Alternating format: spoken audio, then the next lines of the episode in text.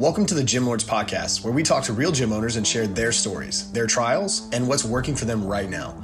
To apply to be a guest on this podcast, click the link in the description. Hope you enjoy and subscribe. What's going on, everyone? Welcome back to another episode of the Gym Lords podcast. I am your host. My name is Joe Fitzgerald. Joining us, our guest on the show today, we have Mr. Colin Hewison of Futuristic Fitness joining us from Arthur, Ontario, Canada. Colin, what's going on, man? How are you? Hey, Joe. I'm doing pretty good, man. How are you doing? I am very well. I appreciate you asking. I'm I'm excited to get into this, and, and Colin and I got the chance to jam out a little bit before starting this interview here. So I have a pretty good idea of what futuristic fitness is. But for the people listening, Colin, who don't know or aren't familiar with you, why don't you give us a, a quick background and description on what futuristic fitness is? When people dis- or when you when people ask you what what you do, what do you tell them? Yeah, so uh, Futuristic Fitness is just a small local gym here in a rural community of Arthur, Ontario. Uh, we've got a pretty good mixed, uh, mixed mixed establishment here. I mean, we've got like some power, uh, got a power rack, lots of cardio equipment, all different ranges of different equipment here. Um, it's only 2,000 square feet, so it's a bit of a smaller uh, facility, but I think it does well for my number of clients here and um, it's kind of it's pretty well rounded. We have a lot of strength training equipment, a lot of cardio, and uh, yeah, it's um, we also do some uh, we have uh, some supplements on hand and things like that. Um, keep it pretty small right now, so um, I think I'd mentioned uh, earlier with you that yeah, we are a newer facility, so mm-hmm. kind of just getting up and rocking, and uh, it's been a little bit of a tough, tight year, uh, few years. So, um, but yeah, yeah. So uh, what Colin is is referring to for people listening is that where he is geographically located, Ontario had pretty rough restrictions compared to many others throughout the COVID years. Why don't you take us back to the early idea of of opening up futuristic fitness and, and kind, of, kind of walk through how the timeline of all of that played out? Yeah, so I just um, I just quickly reviewed previously, Joe, that like I come from a world of trades. I um, worked as a butcher for four years and then heavy equipment and um, had came out of that with a little bit um, finishing off with some car sales experience. And i guess at near the end of that about six months in i had came up with the idea to um, start up a fitness facility. I know when i was in car sales i had um, enjoyed a little bit working with uh, so like society on a sales sales kind of um, component with a sales component included and um, I know in the past I had always been pretty big on fitness. I mean, uh, I think I started working out when I was around 16, 17. It's definitely pulled me out of some kind of darker times throughout my life. And I recognize the importance of being physically and mentally healthy um, and strong. So, I mean, I guess when I was in car sales, I enjoyed the sales and society component, but I guess the car component to it maybe wasn't necessarily my passion. So, I had decided to kind of mutate that into um, more or less. Um, starting up a fitness facility, something that I'm more passionate about, something that I enjoy, and uh, it's been really good. I love the uh, the people that you attract. So the nice thing is, um, you know, owning a gym and being a, a fitness trainer and um, I'm surrounded with people that I think care about themselves and the people around them, and they care about their well overall well-being, right? So it attracts a good crowd. Um, I'm grateful for that and it's been a pretty good um, a good gig so far. I mean, it's been a little bit tight, and we've dealt with some a number. I won't say some. I'll say a number of challenges that we didn't expect out the gate. I think I had signed my lease back in February. Yeah, so I signed my lease back in February of 2020. So it was really Yikes. just at the beginning of everything. Uh, yeah. So so you were already had, committed at that point too. Oh yeah, like it was the the timing. I do believe everything happens for a reason, so I don't let okay. it bother me. Uh, it's been a, it's been a struggle, but um, I do think that I got thrown into the mix for a number of reasons. So um, and I can kind of get into all that too because it's been a little bit interesting. I've gone about things very different in comparison okay. to the gyms around me. So um, yeah, so I know I had kind of um, just launching the business, I had put together, you know, a shopping list. I had my different suppliers on hand. I knew all the equipment I was going to get in here. And I remember I had given my notice at the car sales place there and I went to do my shopping there. at a, at a wholesale provider here in Canada called Fitness Avenue, which seemed to be the most competitive in regards to price and quality. And I, I went in there, and of course, they had told me, well, uh, most of our equipment comes from China. So things are a little bit backed up right now, but it should resolve itself in a few months, they had said. Um, it's funny because that place closed down and wasn't open for like a year and a half. Um, yeah. There were some other suppliers though that are Canadian and American based, which I was able to source my stuff from. So there was some changes that I was able, some tough calls that I made throughout the beginning, where I, I kind of hung on for a little while, waiting for my original wholesaler to get to get their act together because they source from China, that just was never an option. So it became go time here uh, in July. So July we came out of the first provincial wide lockdown. So we had gone through four, uh, four provincial wide lockdowns over a two year period, and they were generally pretty long and pretty deep. I mean, you didn't really have any type of. They pretty much restricted your rights completely, and you were to be locked down in your house, other than like essential services they would call it a little Quote bit of a silly term. Yeah a little bit of yeah. silly term but i mean so essentially you still had society that was still engaging in you know sales when it came to you know groceries. I'm in a plaza which is quite funny. I'm in a plaza with all fast food places. So like subway pita pit pizza hut they're all here. Those places just rolled through just um, operating as normal yeah. yeah operating as normal. Like they did restrict a little bit in regards to like sitting down and stuff but i mean there was multiple times where i had it out with the police out front and they're like telling me that you know i can't have anyone in my facility yet like these places are packed and i'm just like yeah this you gotta you gotta realize at some point that something isn't making sense here. So anyways it's been an interesting two years and um so uh, so yeah, we've um, we had to make some changes in regards to our wholesalers and where we got our equipment from. We worked all that by, out by the end of July, so that was that was at the end of the um, the first provincial wide lockdown. Now it was a little bit tough at the gate too because what happened is that ate up a lot of our uh, some of our finances right at the gate as well because yeah, essentially I was supposed to open April first um, was my opening date and that's when the lease actually began. So I signed it in February of 2020, and the lease was to begin after construction phase, um, April. So, um, oh, excuse me. Yeah. So, so we had we had some money invested in this from the get go, but we were not able to recoup any of that money for yeah. So it's been kind of um, we've been kind of like cruising almost like status quo. Like we haven't done that bad. Um, the problem I had was uh, leading into the second lockdown. Essentially, we still really didn't have any type of financial support or any type of uh, support coming from the uh, those who were ordering us to lock down. So essentially, at that point, it didn't become very much of an equitable or fair type of uh, situation we were in by any means.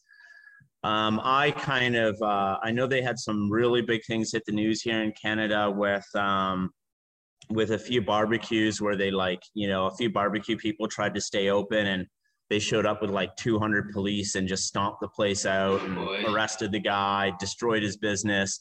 So they were pretty crazy here. Like there was some very escalating situations that had gone on here in Canada where you could almost say that, you know, some people compared to communist type of regime type of behavior. Um, now being a gym owner, a little bit of a rugrat. Like I would like to say, I moved at a pretty young age, and I've I've kind of uh, gone through some tough times in my life. So I'm a little bit. I've got a little bit of a, I guess, a pretty. I uh, got a. I, I definitely say I've got a bit of a spine. So just following the um, situation that happened with the barbecue, we had decided we would do things a little bit different here. Um, so what I did was I actually um, set forth different notices, and I had issued notices of liability, and I had issued them to the inspector and the actual mayor here. They were notices regarding trespass. And what I did was I kept my doors locked, and I allowed all my people to still come in through secured entry. And then I essentially, those notices had stated that if anyone stepped past that line, essentially my door, or trespassed in any way, they would be criminally charged. So we had used that strategy essentially to I guess at that point, limit our jurisdiction as being a public to private, being more of a private facility. Once you do that, it's a little bit different. I know. I mean, the cops didn't fully comprehend. I think what I was up to, but um, it is it is different once you take those steps because what you do is you limit your jurisdiction, and no longer can they force public policies onto private property, um, because a lot of what was being implemented it was all being done through uh, public health. So their public policies essentially only can be applied onto public sure. um, public jurisdiction. So um, we had done things a little bit different. Again, a lot of this is still up in the air. So I'm going through the courts and kind of we're going to see see how it all resolves at the end. Yeah. So um but yeah it's, it's different to look back with hindsight now but like in the moment you just have to make a call yeah know? and to be honest i didn't know any of this it was like kind of like i feel like it was a little bit guided in a way like you know i um and i think it was good guidance. Like i mean if we were to shut down i would already be so far in the hole it would be insane right? Like the private thing it still limited our finances and still limited our abilities to kind of upscale and um, it was still extremely tight here in terms of finances but at least i was able to still do something. Yeah you gotta um, do what you gotta do at that point. Yeah and then we had a number of people here like i've, I've always been able to maintain about 100 and i got about 160 clients here so again it's small.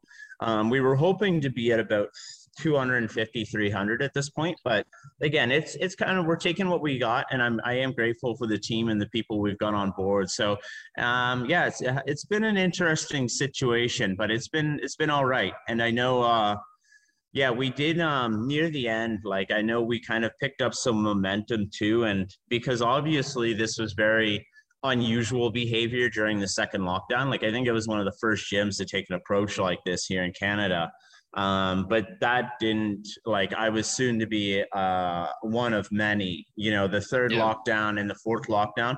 More and more people were saying enough is enough. And that's kind of what occurred here in canada is uh, the the police they tried to put forth all of these very uh, very strict regulations but eventually the canadians just said enough is enough. And um, they had tried these type of scare tactics at the beginning like they you know, publicized that barbecue event that I had spoken about earlier. And then they had done a number of things to really kind of uh, scare people from opening up their facilities. But I guess that only lasted so long. And then the fourth lockdown that had occurred, uh, that was pretty much critical mass here in Canada. Like that's when you had the whole trucker convoy that people are. Yeah, yeah, yeah. And I, I know I showed up for that, and I had done it. I was actually kind of one of the uh, I, I wouldn't say I was one of kind of the lead guys down here in um, Canada that kind of uh, stood up and spoke for freedom. And I had done a number of speeches um, and uh, all kinds of things. So it was pretty eventful. Um, and then, uh, yeah, you got you got to a point where it, it did reach critical mass, and the people just decided that this no longer makes sense, and we're not going to um, accept this any longer and then you had that um, whole whole event that happened in Ottawa with the trucker convoy. That's a very well known, I think, mm-hmm. on a mm-hmm. global scale. So it was a pretty crazy event. Like I know I went down there for multiple weekends, um, and it was it was insane. Like you would look through the street, and it was just like jam packed full of people. Right, it's the entire uh, the entire uh, like I remember taking videos. It's like hundreds of thousands of people had taken the Capitol, and it was pretty interesting. So, um, so yeah, since then we've just been kind of working on some legal things, trying to kind of uh, kind of clear the slate here on our end, and um, yeah, hopefully it's beneficial as once we finish up with it. So, and so hopefully all of that's in the rear view at this point. I think everybody that listens to this podcast is happy to put that in the past and, and yeah, yeah, yeah. and, and yeah, and I think some. I think for most people it is in the rear view. Like I know, um, you know, us moving, like being a business owner, it's kind of stunted our growth. So we're at this point in stage where we're kind of figuring out how to essentially recover and and recoup yeah. from it. Um, I know when I first started this gym, I was very much, I knew that um, anytime you start a gym, looking for different sources of revenue is key. So, I mean, like having um, some large, uh, you know some uh, some different finances to throw at you know supplements and clothing and things like that. Um, some gyms even do kind of some shakes or you know there's different yeah. different uh, streams of revenue. So i mean that kind of we've kind of been it's kind of stunted our growth here in terms of being able to up and go, kind of get moving. Um, so yeah we're still kind of trying to play with the idea of how to how to come about and kind of um, uh, kind of recover from it all. So, um, and yeah, I think right now, like I know just being the role that I played, essentially, I still have a lot of things on the table to kind of finish up before we can really get cruising here. But um, for the most part, we're kind of just sitting status quo and kind of keeping things a little bit chill until we've uh, rectified all of those type of uh, those um, situ the situation. Let me ask you this Colin, because yeah. so many people tune into this podcast with a similar sentiment. We anticipated being a little bit further along. COVID and everything that was brought along with that stunted a lot of the growth plans that we had. And so now, as you look forward, what ideas have you kicked around to be able to capture some of that growth? And, and I guess specifically from a marketing standpoint, what ideas or, or, what strategies have you looked at just to, to get some new members and clients through the door? Yeah, so for sure. Um, I can go over a little bit of that. Like I know, so one thing we do right now is supplements, but essentially we haven't really, like I source out my supplements from a source that is, I mean, decently priced. Um, but one thing I have, uh, I do have in play right now is I've talked to some partners where they're actually willing to partner um, and then give um, like provide a fairly um, fairly significant um, uh, price break as on a wholesale level. So one partner I was speaking to was BioSteel, which is um, very like pro health. Um, they don't have very like very much like uh, I would say artificial additives and stuff. Like they're very much well known uh, here in Canada, anyways, from for being a very like very pro health, natural. Um, like they're so just to give you an idea, BioSteel hydration um, is essentially replacing Gatorade within the stores right now. Um, so their hydration mix doesn't have any sugar. It's essentially um, it is essential amino it's based on essential amino acids and then it's um, very much uh, has no like artificial um, additives and it's um, zero sugar. So they're kind of more of a um, like a pro health and um, replacing a lot of the big names here in the area. So i know i've spoke to them and it's in the mix here becoming a partner with them once we, we once we get rolling. Um, I know there's some other uh, software providers as well. I mean, right now, I don't know if I'm necessarily big big enough. If I were to expand and do a second or third unit, I think they would come in handy. Um, right now, we use a lot of our just our tools that we have available here to do our managing. So, I mean, I've got my security um, that takes care of my database in regards to like all my clients. So Because I have a database that essentially stores all my data regarding each personal individual's um, uh, information when they sign in and out. I mean, that takes care of a lot of the database component. And then essentially, we use the uh, my Squarespace platform, the same platform I use to design my website. Um, that also provides some uh, some um, opportunity to do like subscription bases and stuff like that. So that's kind of we kind of run half and half some people don't like and i like to give people kind of the option. So some people have gotten stuck into some um, some sticky contracts in the past and have made me kind of aware that some gyms kind of some gyms do like to stick especially the big box gyms. Sometimes they'll get you stuck in some bigger contracts month, and then nine months 12 months yeah and it will rub people the wrong way. I think some people will sign up for like a $10 a month and not realize they're signing a contract for like a year or two um, or it will be like completely renewed without them knowing. And so we kind of stay away from that. I do offer like a subscription platform through my online platform if they want to go that route. And then I also do like just a one time payment here at my debit machine as well if they want to stay away from the subscription. Even the subscriptions that we do, they're like cancel anytime approach. So what I do is I it's like three month platform, six months or a year. But what you do is you pay up front right? So it's you pay up front for three months, you pay up front for six months, you pay up front for a year. It doesn't bind you to a contract. And then essentially um, what you do what you do if you don't if you don't unsubscribe at the end of your three months like say you've paid for three months okay i'm happy. I want to stick with this gym. It will just automatically renew but you have the Got option to, you have the option to cancel anytime. So it's kind of nice. It gives people that freedom and i find that it keeps things fairly respectable as well. Yep. um, and then yeah, yeah people I, appreciate that. That's, yeah that's, yeah yes for yeah. sure. And uh, I know it's been I've been looking into. I think this would take some pretty big capital, but I do know that I'm I'm thinking within the in the future role that maybe getting like.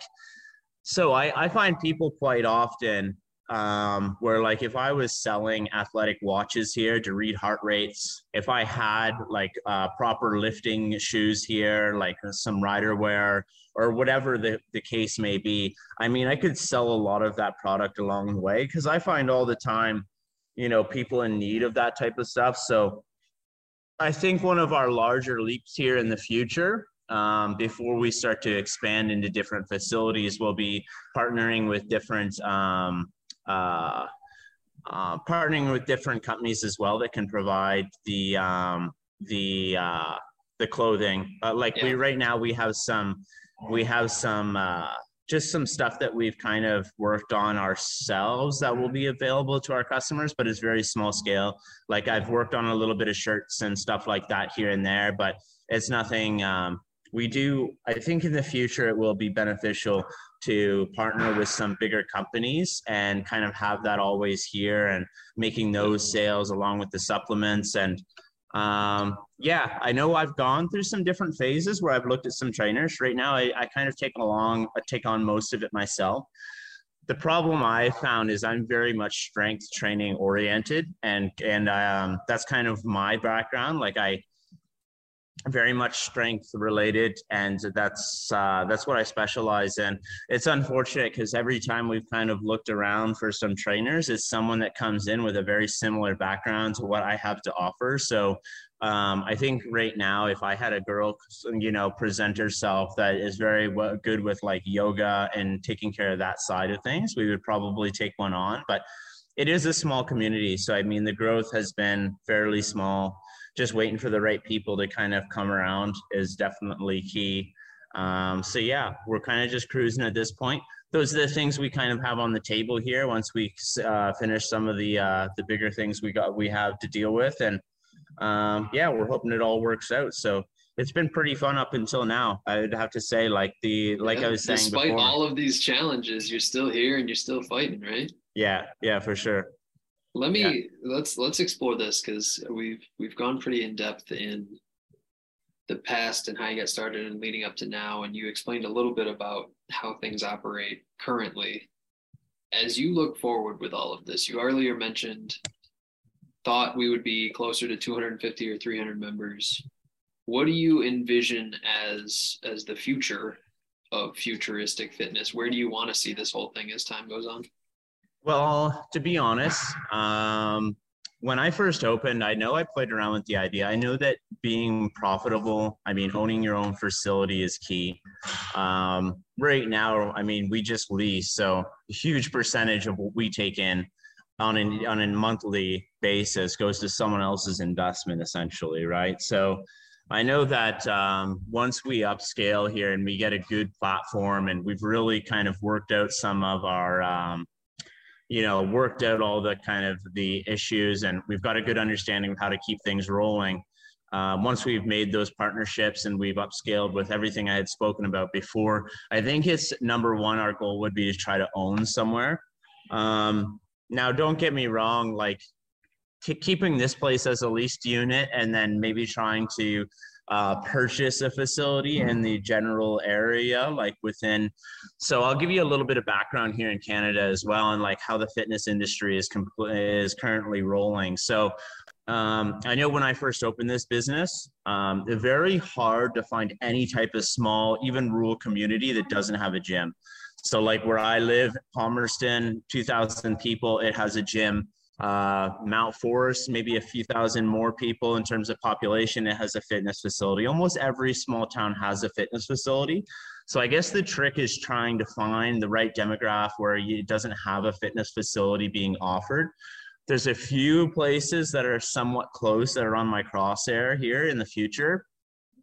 But then the trick is also finding the right facility, right? Because you don't want to overshoot, right? You don't want to have this great big facility, you know, whether it's, you know, 10,000 square feet or 20,000 square feet, and then you only have about 100 clients, right? Like, so There's you got no shortage kind of, always... of fail stories in our industry when people have done that. That's for sure. Yeah. So I know with my facility, like, yes, it is only 2,000 square feet, but I'm only really looking for about 300 clients as a cap, right? Mm-hmm. Like that's kind of what's obtainable for me. This is a very small community I live in, A, but um, B, I, there is a little bit of um, outsourcing I can do to the other communities. Like I would say, probably two thirds of my people here come local, and then another one third. I even have probably about I would say an average of 30 people who have gyms in their town but come here instead. So i mean there is opportunity to kind of um, to reach out to some other communities and kind of um, scale up in that regard. But i still think that i'm pretty much capped at about 300 i don't think i'm getting any any more than that even once we we figure out all our upscaling uh, strategies. So um, I mean, I think I would be happy with about three facilities, just three small facilities, and just kind of roll a roll like that. Um, that's kind of more long term, I think, goals that I have in mind. Uh, so we'll see how it all rolls out, man. Like uh, I know, yeah, uh, it'll be um, a work in progress. So um, we believe very. That's the fun of entrepreneurship. Right? Yeah, yeah, yeah, for sure. And it, it's fun. It's I I love the uh, the one thing that I'm the most grateful for is the the type of people that you attract when you're in a fitness um, a fitness realm, right? So, you know, I've gone through some jobs in the past where you know you get mixed up with people that you just don't get along with and certain things like that. And I know in terms of the people I attract, I think I think you're you're getting the cream of the crop in terms of the the society and the the people you're attracting. So um, it's been fun in that regard for sure. Absolutely. Well, Colin, that is a pretty good place for us to start to wrap our conversation up. But I want to save a minute here for you to, to tell people where they could learn more about this. Is there a website? Is there social media? How can people find Futuristic Fitness? Yeah, for sure. So like you can um, you can find our website at futuristicfitness.ca. Um, that will give you a good kind of overview, lots of good images there of our facility and kind of our um, our uh, different pay structures and, and kind of how we run things. So you can get a good idea on that website. Uh, right now, we don't offer too much on a wireless basis. I mean, unless you're from uh, around the area, I don't know if that'll benefit y'all too much, but you guys, you guys can have, definitely take a peek. I know e-commerce is definitely a, uh, a, a, a, place to expand in in the near future. So we do have some ideas uh, in that regard. Now, I'm not the most uh, tech savvy, I guess you could say. So that's kind of gone you on the back right just a little space. bit. But yeah. again, uh, if someone comes along that wants to take on that beast, all the power to them. So um, one day down the road, at least. Yeah, yeah, yeah. I'm sure, you know, the right things will, uh, the stars will align. So, um, but yeah, the, the technical stuff I'm not big on. I'm very much uh, in person, upfront type of guy. So that's how we run things right now, and I'm I'm happy with it. You know, it could be uh, could be better, could be worse, but we're grateful for what we've got. So um, yeah, so take a take a peek at us, futuristicfitness.ca, um, and then my. Uh, my also like a Google business. I think you can just Google us and a lot of information will come up. Um, and I've always got my number there on hand for anyone who wants to chat.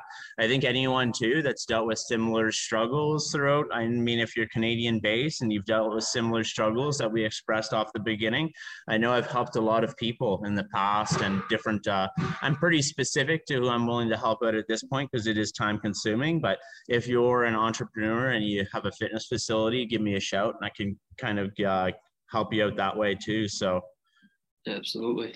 Colin, this has been awesome, man. I appreciate your openness and, and your willingness to share on all of these things. I'm excited to see what the future holds for it as well. So uh, I appreciate your time today and I wish you nothing but the best, my man. Yeah, I appreciate you having me on the show too, Joe. Cheers, man. Absolutely. To everyone who tuned in, thank you as well. Don't forget, if you would like to be notified about future episodes, hit like and subscribe. If you're interested in joining us to talk about your business, click the link in the description, fill it out. Our team will be in touch. And as always, until next time, Gym Lords out. Thank you for listening to this interview, but don't go anywhere. We still have two more incredible interviews coming right up inside this episode. But if you're a gym owner that's looking to get more clients, keep them longer, and make more money, head to the link in the description of this podcast and schedule a free Leave Your Credit Card at Home consultation with one of our business consultants.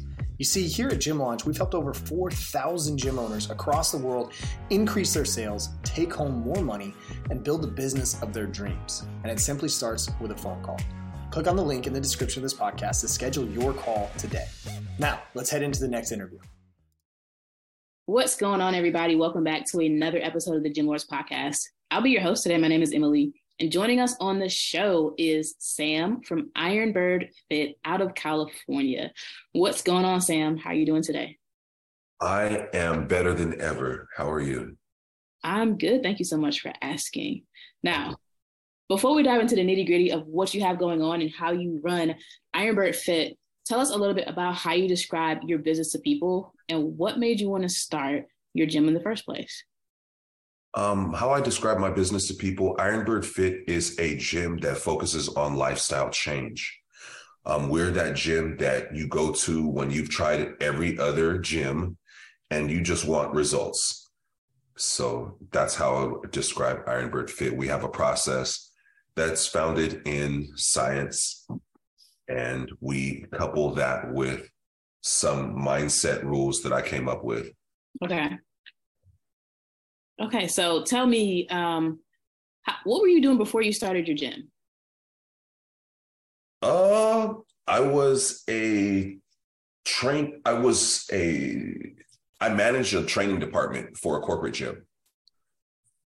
So that was that was before I or no, actually, before I started my gym, I was an mm-hmm. independent mm-hmm. trainer. Okay. Okay. Fully independent trainer before I started my gym.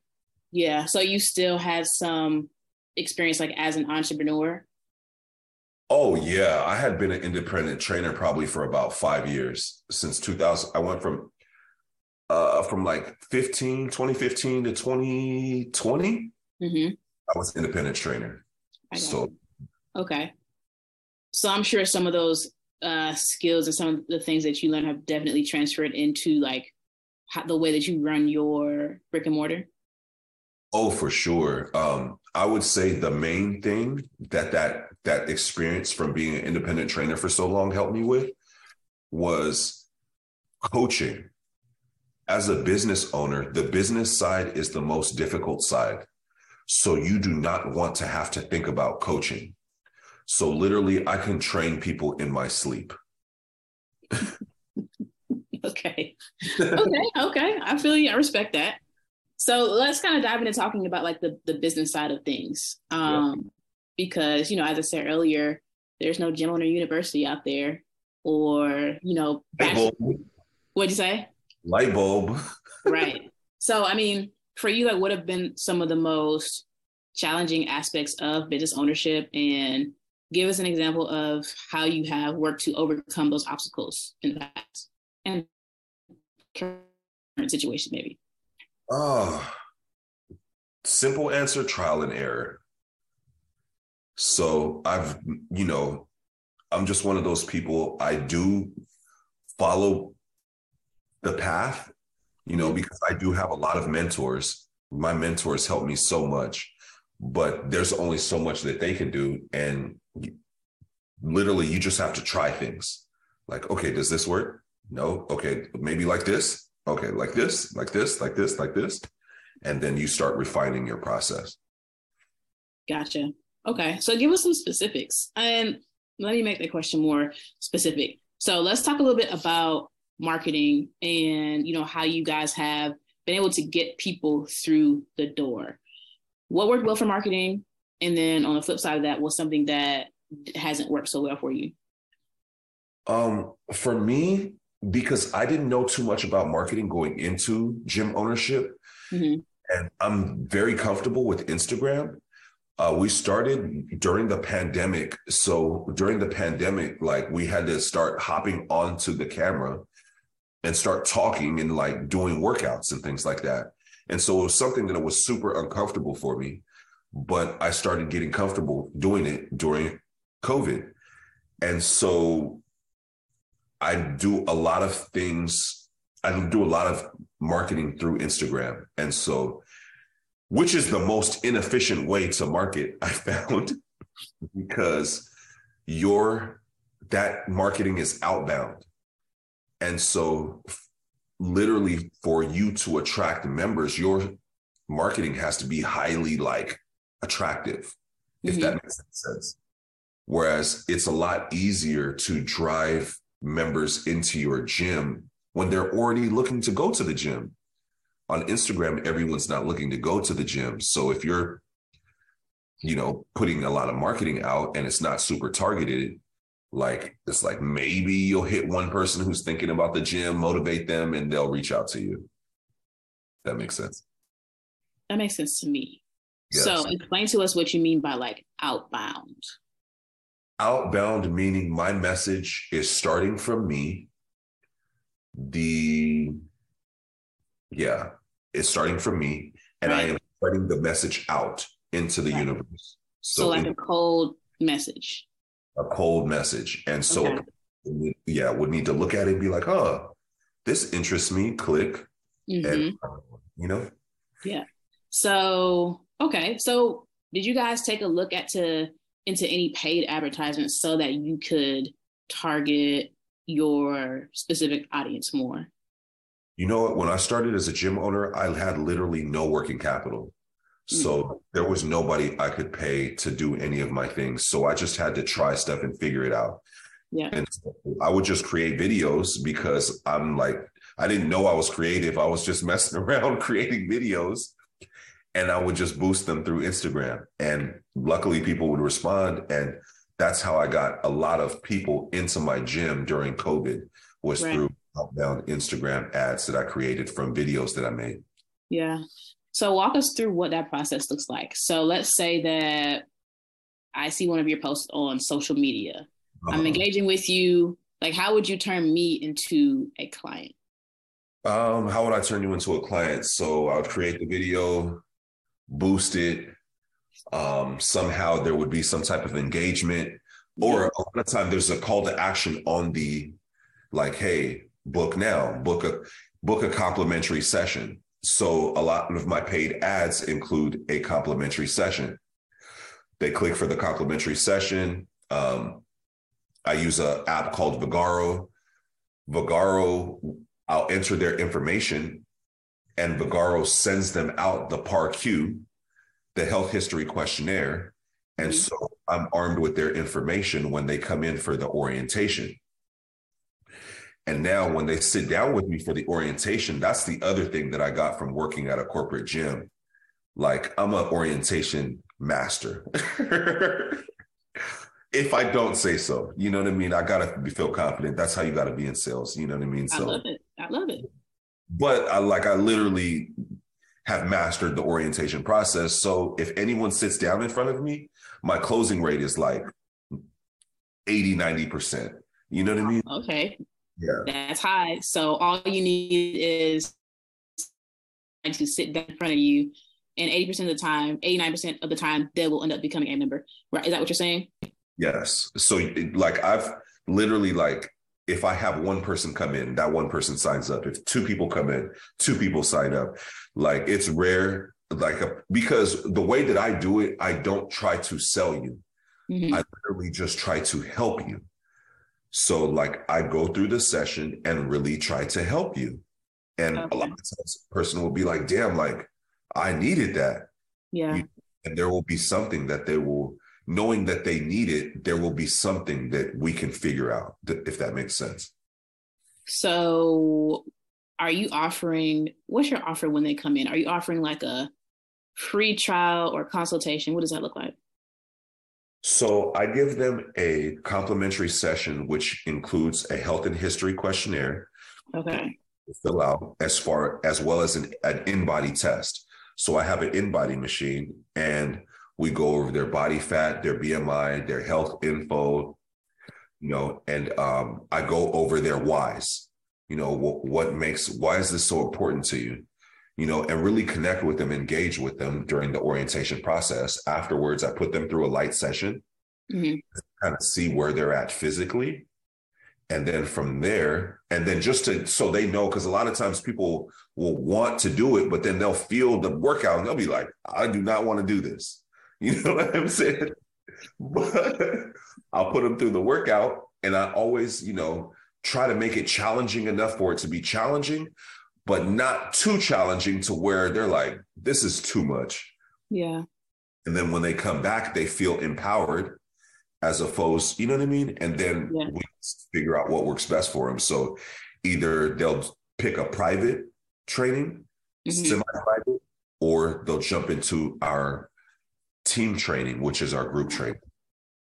So you make the sessions challenging but doable so that they feel like they're capable of doing that. Exactly. And that's the key. Like, I think that the more empowerment happens, um, the more they are willing members, if that makes sense. Yeah. So during that session, are you closing them on the spot before they walk out of the door? Oh yeah, that's a rule in in in gyms. B backs don't come back. What? B backs when the, a person says, "I'll be back." Oh. nine times out of ten, they will not come back. Yeah, that's yeah. Right then, and there, every mm-hmm. time. Yep. So, what is the most common objection that you get? I really don't get objections, but I will say that if I ever do, it will literally be because a person never planned on signing up. Mm-hmm. They just wanted to get more information through the orientation session. Mm-hmm. That will be one. Or there are certain people who, no matter what, will always take the time to think about it and will never sign up at that moment. And they're rare, but they are that out there, if that makes yeah. sense.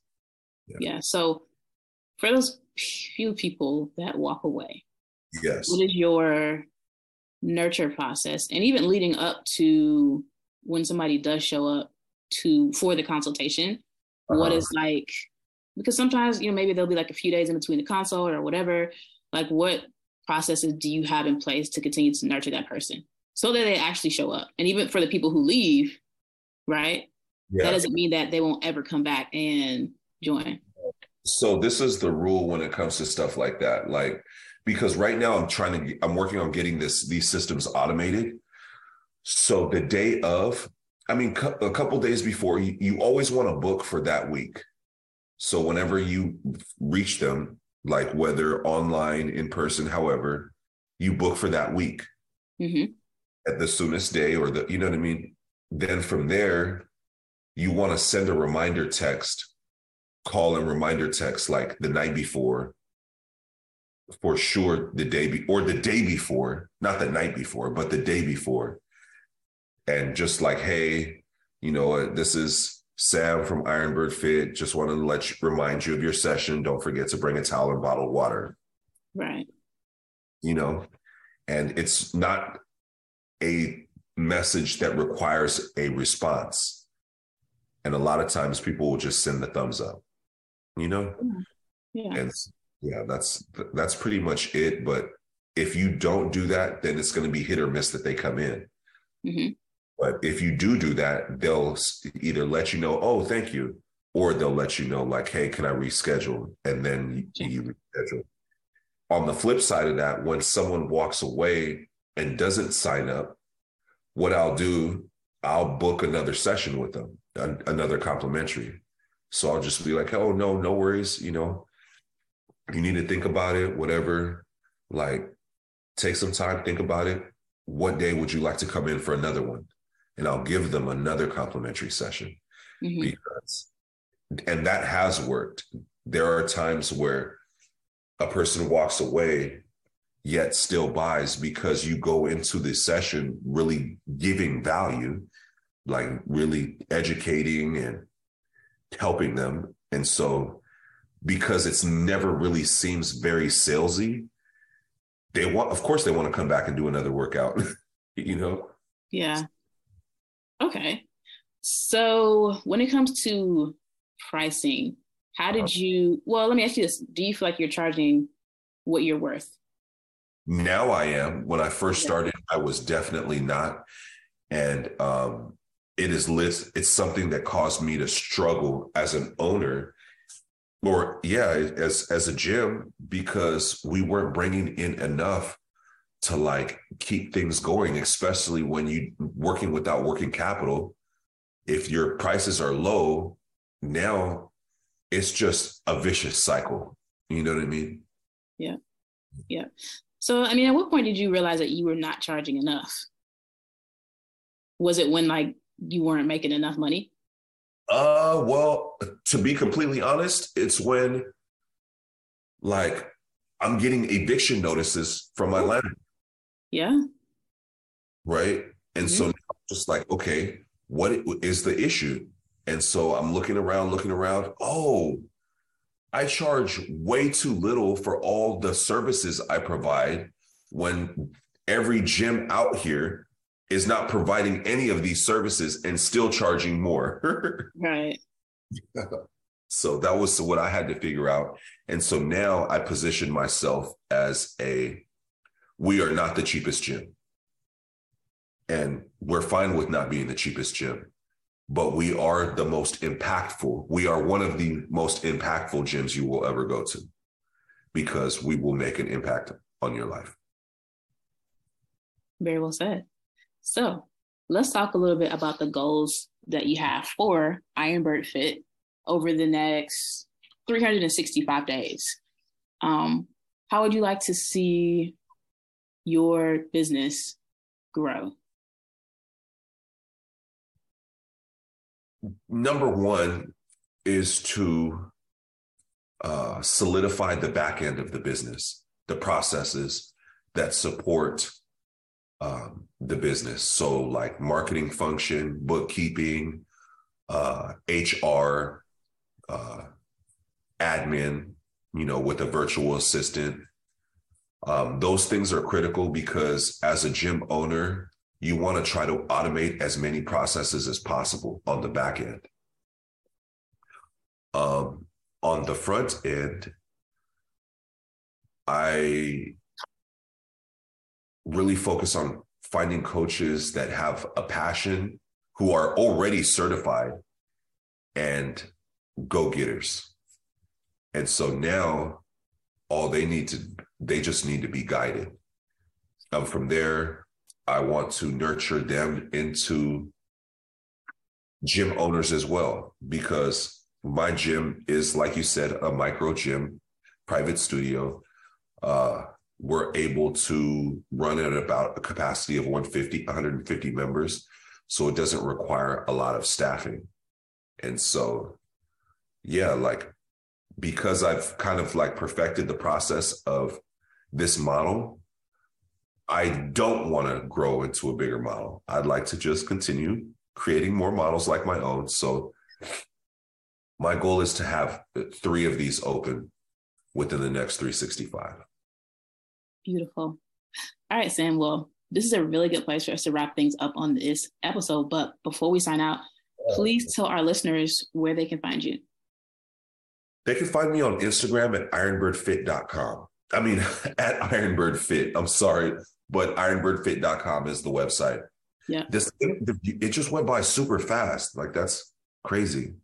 It was a good conversation. It's been about 20 minutes. I agree with you. It went by really fast. Yeah. Um, yeah but you know we we definitely appreciate you for being here and you know adding value to our listeners today. Also to the people out there listening we appreciate you as well. Don't forget if you want to be notified about future episodes hit the like and subscribe button. And if you're interested in joining us to talk about your business model within the fitness industry click the link in the description fill it out and our team will be in touch with you soon. You know, and, and as that, always I'm sorry. That was I wanted to put out there is yeah. that I am creating a coaching program that will be available soon. And because I know that that is a thing, like after you get your cert, eh, you're lost. And as a business owner, you're lost. So I have a program coming out soon that will help. Alrighty. Thank you, Sharon, man. Um, well, Gym Lords, uh, as always, until next time, Gym Lords out. Thank you for listening to the podcast so far. Don't go anywhere. We still have another episode coming right up, right after this word from one of our sponsors. The Gym Lords podcast is sponsored by Prestige Labs. Prestige Labs is the first and only nutritional supplements company built by gym owners for gym owners. Prestige Labs solves the problem that all gyms have experienced the broken inventory model, low commissions, and even lower quality products. Prestige Labs provides 100% drop shipping, zero inventory, PhD formulated high quality supplements for you and your clients. The goal is simple cover 100% of your rent while never sacrificing your integrity. To learn more, or to become an affiliate of Prestige Labs for free, apply at affiliate.prestigelabs.com.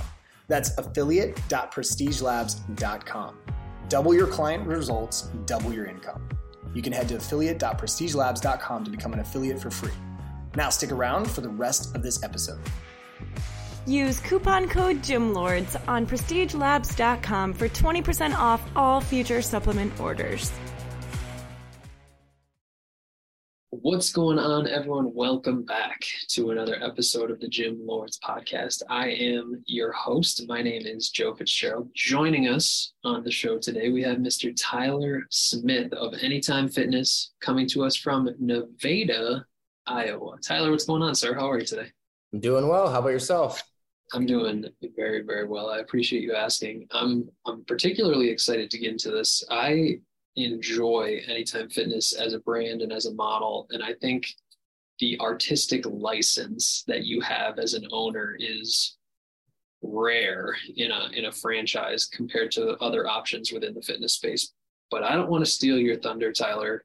I don't think we need to do too much work explaining what Anytime Fitness is, but what I do want to hear about is how you became involved in your journey with the brand. And so take us to the day that the idea started swimming around in your head. I think I could own one of these things. What was going on for you? Yeah, absolutely. Um, so yeah, I took uh, took ownership of my gym uh, kind of pre slash post COVID in um, mid 21. Um, so it's kind of an interesting time as it was. Uh, I had been working at an anytime for the previous two and a half years or so. Um, graduated from Iowa State in kinesiology and health, worked at an anytime in Des Moines for that two and a half years. Um, once the pandemic hit, some things changed. Um, um I was actually approached by the person I was working for at the time um, if I was interested in purchasing one. Um, it had occurred to me, and I definitely had the idea of just kind of ex- expanding uh, my horizons into ownership into the business realm. Um, but yeah, that uh, I guess him approaching me really uh, um, is what sparked all of it and kind of started the process. So, yeah, and so presented with the idea of buying a gym, it had crossed your mind to maybe entertain that at some point but obviously an opportunity that you didn't turn down. And, and that was roughly a year and a half, almost two years ago. Is that right? Yep, that's correct. Yep. Tell me, because it's it's fascinating when you can take over an existing gym. Usually, gyms that are wildly successful aren't getting sold. And so, talk to us a little about your experience coming into an existing business and, and how you were able to navigate those waters. Sure. Um, yeah. So it was kind of an interesting situation. Like I said, I was uh, working for this guy, um, a great mentor to me as well. Um, got to learn a lot from him. Um, basically, after COVID uh, or uh, the pandemic, um, he had sold the gym I was uh, working at, and he was just ready to kind of invest in some different things, get into different um, facets of life. So uh, he had sold that and uh, he gave this opportunity to me uh, first as like um, it's kind of a cool situation actually. He hired me as the fitness director there um, with the option of a time frame to buy it. So um, it was almost kind of like living in a house before i bought it to see you know yeah, to test right drive direction. the car.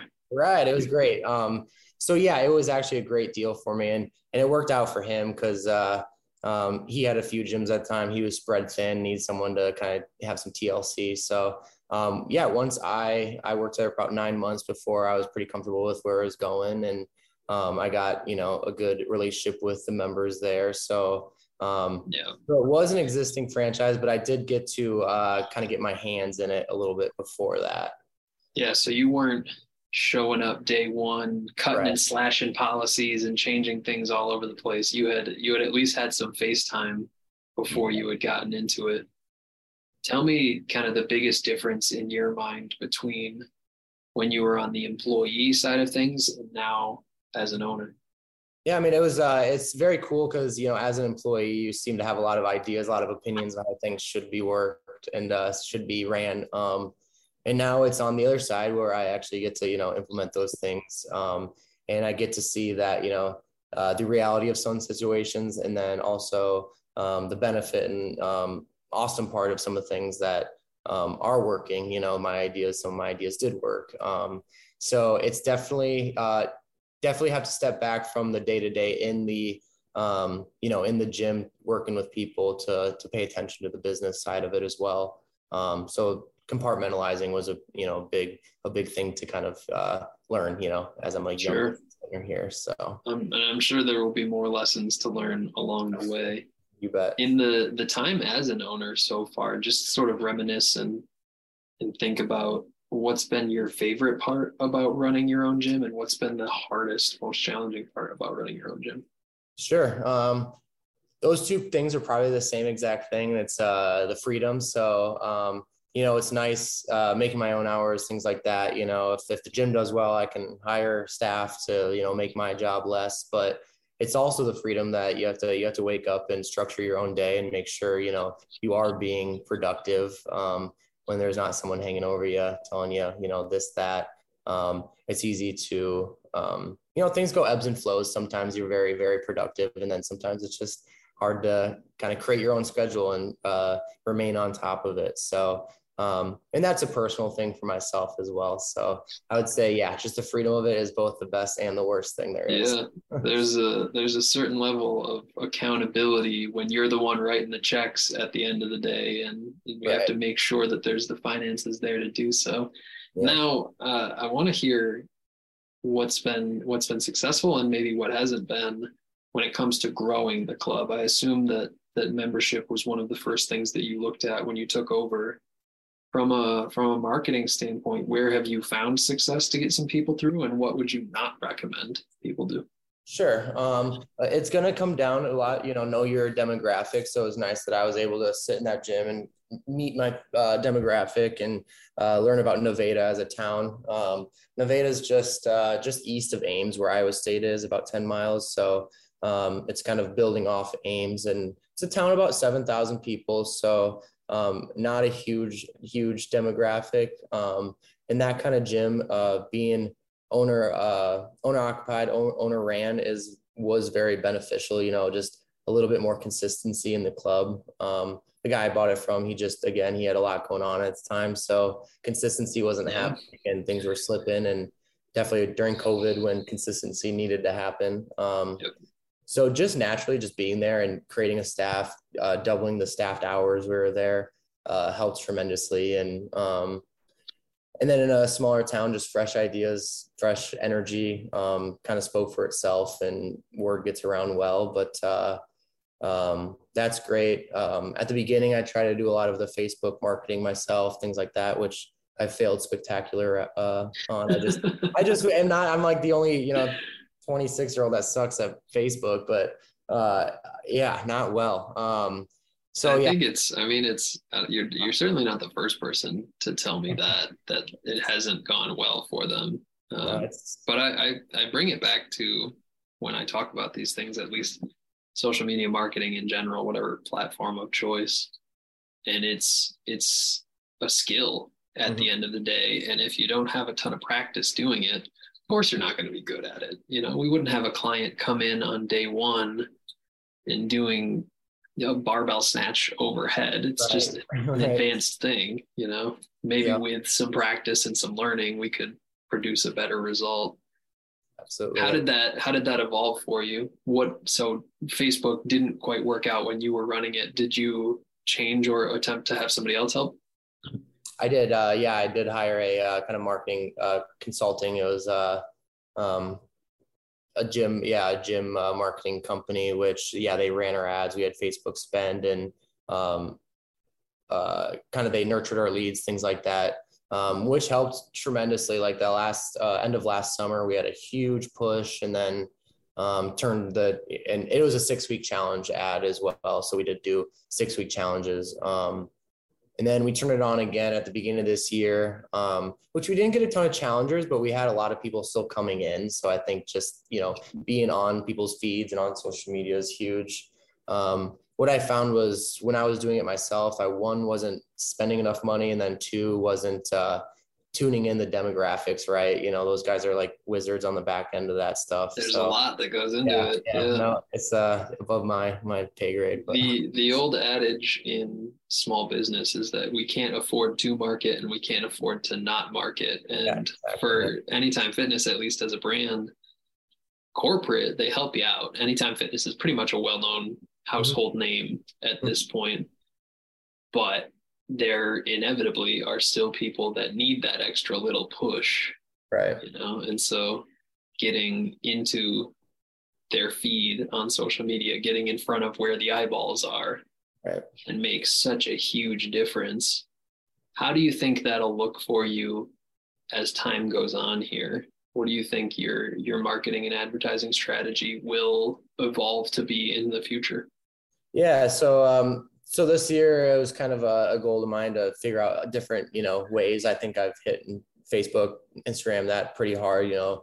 There is just huge populations that's not using those apps. Um so things like just you know it's a small town so i went to the local bowling alley and sponsored uh, almost all their sweep lane sweeps. And um, it's kind of nice. We're in uh, we're the last existing co-op for Anytime Fitness. So the 18 Greater Des Moines clubs are in this like co-op where we get together and we actually spend uh, radio money for radio ads. So um, just subliminally, you know, it's just on the background everywhere. You know, on yeah. Facebook, radio, just you know, at the lane sweeps. I'm probably gonna do um, maybe a billboard in town. Just really subliminal stuff where you know it's just keeps hitting their mind, and I do really think there's there's that power there, whether you know people think so or not.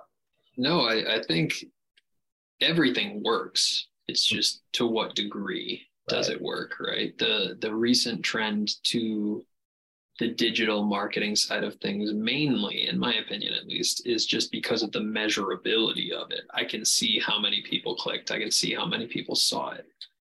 Not so much the case with radio or billboards or print or mm-hmm. whatever the, the medium but all of that matters, you know, in the old research where we have to get six to 10 touch points before somebody's willing to buy. Right. If I'm seeing the, the blue AF in a right. bunch of different places, that's going to come to mind when I decide, oh, I should go get a gym membership or I want to switch gyms or whatever it is. Everything works. It's just to what level? How much? Yeah. yeah. It's a tier. Yeah. Yeah. And so when they come through the doors did they come because they saw the billboard? Did they come because they were bowling?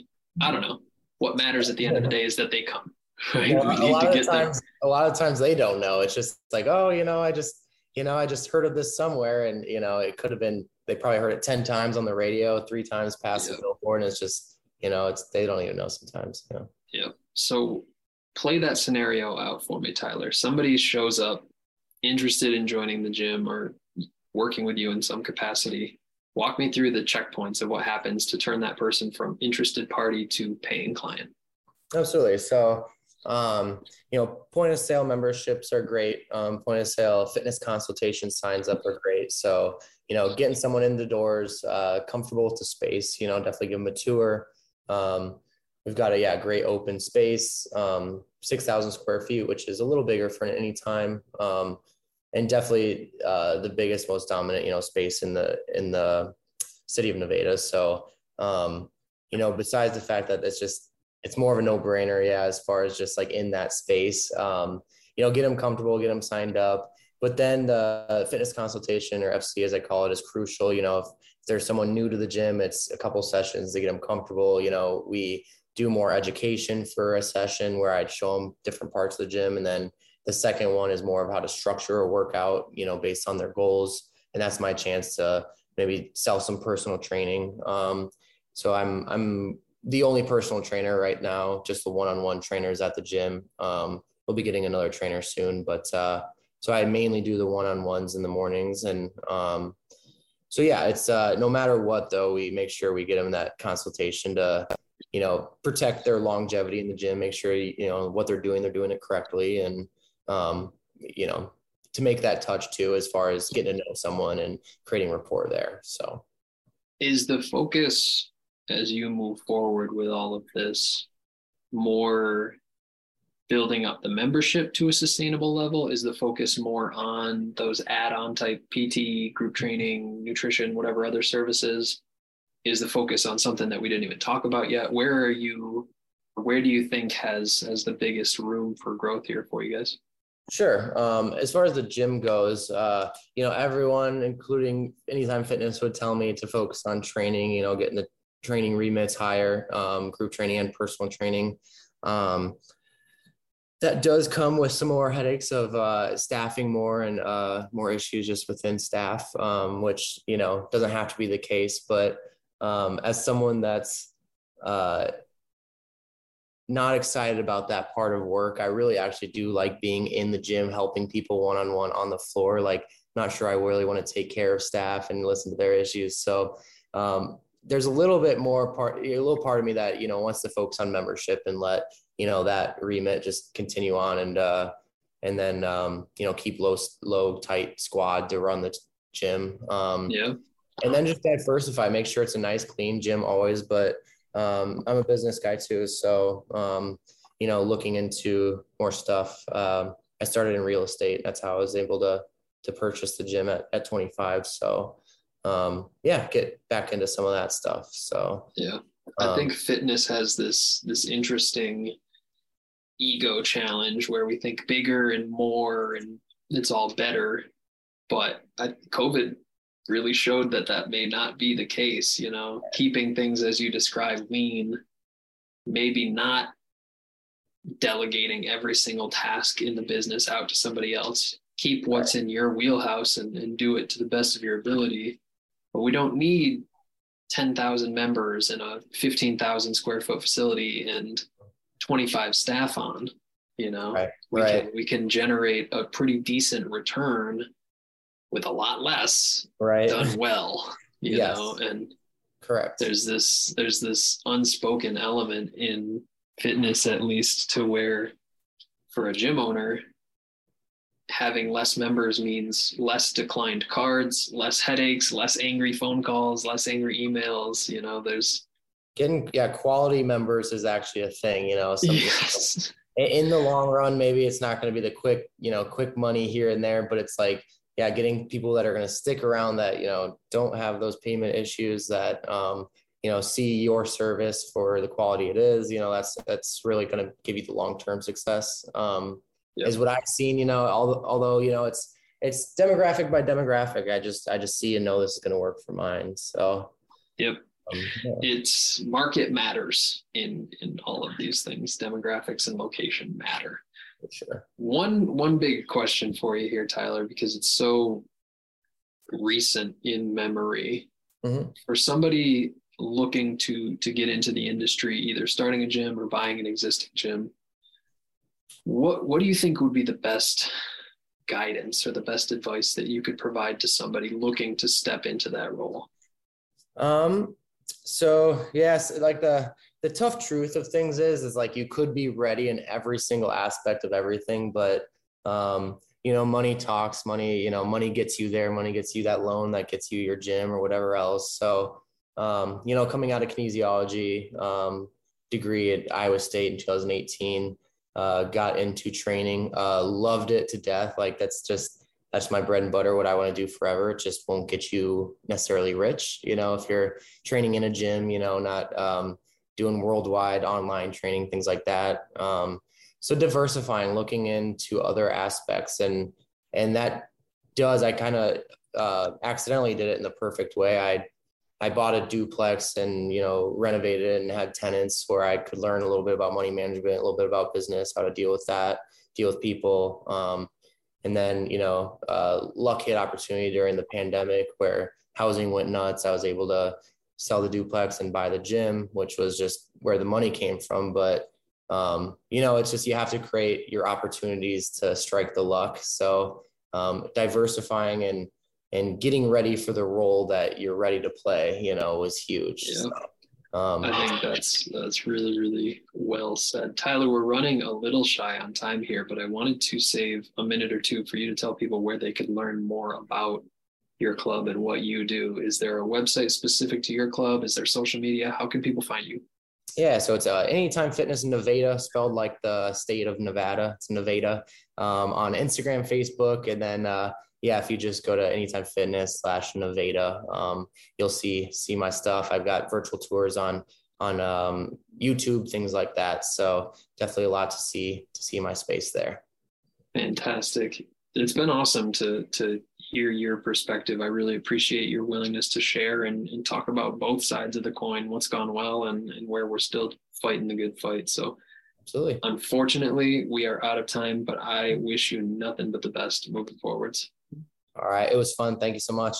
Absolutely. To everyone who tuned in, thank you as well. Don't forget if you'd like to be notified about future episodes, hit like and subscribe. If you're interested in joining us to talk about your business, click the link in the description, fill it out. Our team will be in touch. And as always, until next time, Gym Lords out. Thank you so much for listening. If you found this content valuable, here's four ways we can help you grow your gym for free. One, grab a free copy of Alex Hormozi's best-selling book, Gym Launch Secrets at alexsbook.com. Two, join our free Facebook group at alexsgroup.com. Three, if you're a gym owner, you can apply to be on the podcast by emailing us at podcast at gymlaunch.com. Four, leave us a five star review so we can gain access to more gym owners and bring those lessons back to you. And as always, tap that button and subscribe to this podcast for more.